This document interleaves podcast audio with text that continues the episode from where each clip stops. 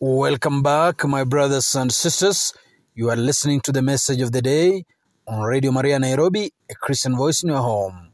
With me, Father Msolo Chola, a Vincentian priest working in our seminaries. This second part, I want to focus on a certain saint, a lady saint, Louise de Marillac. Louise de Marillac is a patron saint of social work. She was a widow, married very young. She got one son, Michael. Her marriage did not go well, but the husband died, so she became a widow. And in that age and time, 16th century, 17th century, France, she's looking for spiritual guidance. And she hears of St. Vincent de Paul, that time Monsieur Vincent de Paul, or Father of Vincent de Paul. And so she becomes his spiritual daughter, if you like.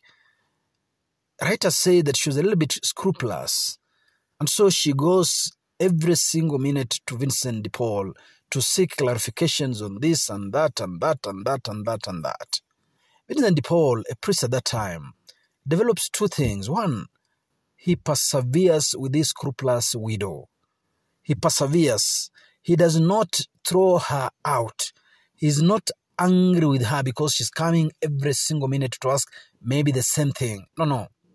He perseveres.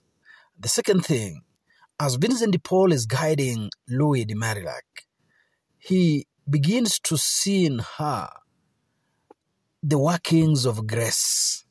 You see, there are people you will meet and immediately discover these people are filled with the Holy Spirit. Yes, they need clarification. Yes, they're not sure about it.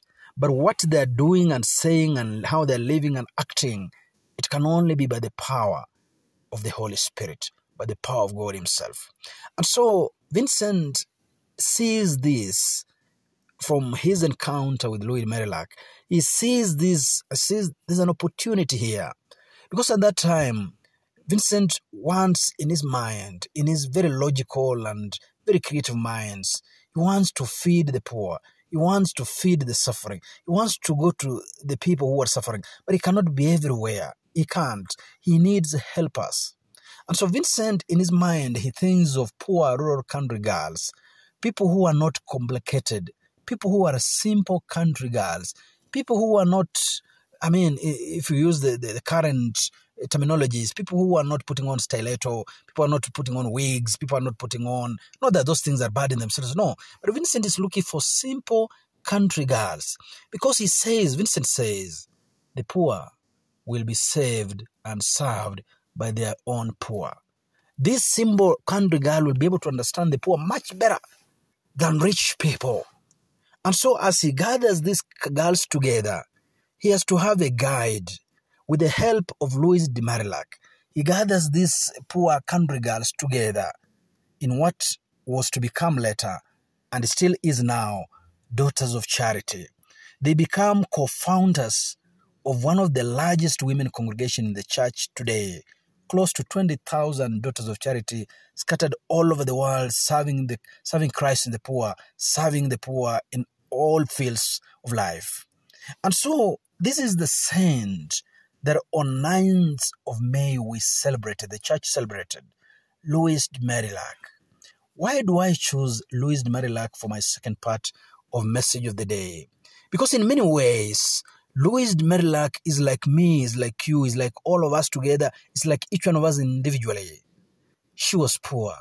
She did not come from a holy a background. She came from a broken family, broken background she was not a rich person. One thing, however, stands out. She believed in divine providence. She believed that God can use even the poor to serve the poor and to save the poor. That can, God can use even those who are neglected, those in the margins.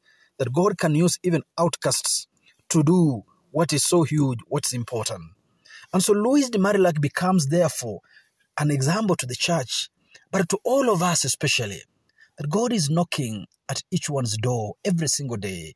As we meet the poor on the streets, as we meet those who are suffering in hospitals, as we meet those who have no food in villages, as we meet those who have no school fees, God is using and knocking at your door to say, My son, my daughter, do something.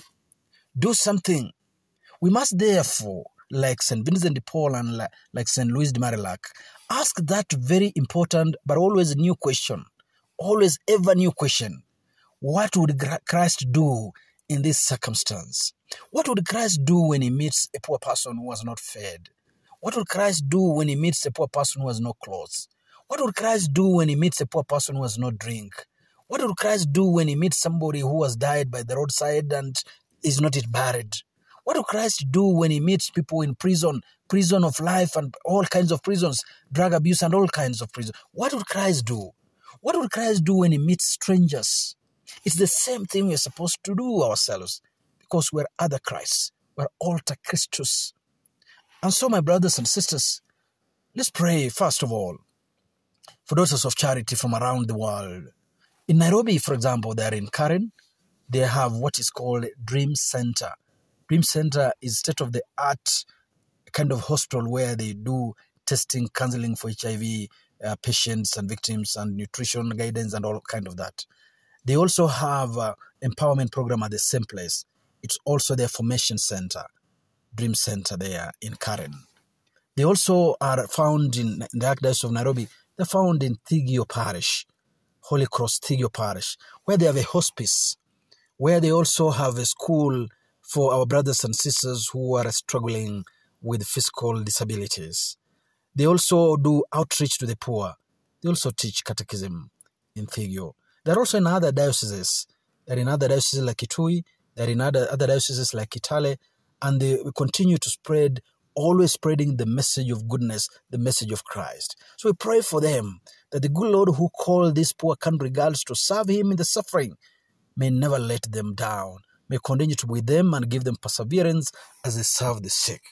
But on our part, we want to ask that the good Lord will give us the same spirit of Louis de Marillac to see opportunities where there is a barrier, to see opportunities and chance where there seem to be none, to reach out with open arms and serve our brothers and sisters, especially the downtrodden, those who are suffering. Will you do that? I promise myself every single day that I'll try to do that. Humble as I am, poor as I am, feeble as I am, but I try my level best to reach out to at least one person who is suffering.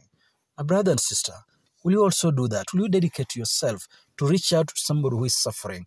Maybe they're just suffering because they need someone to talk to. Maybe they're suffering because they need some food. Maybe they're suffering because they just need company, someone who can understand them.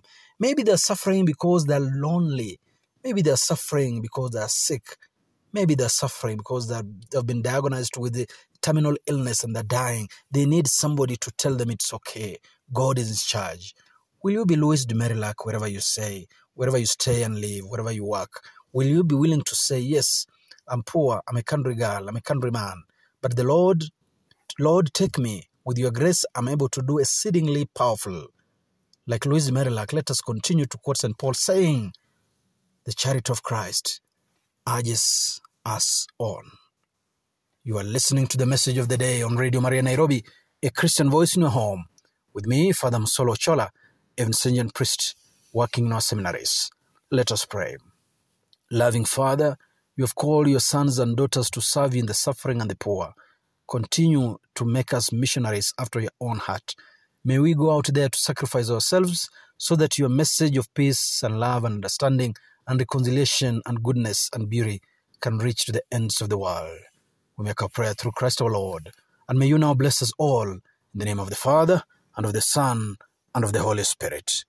Amen.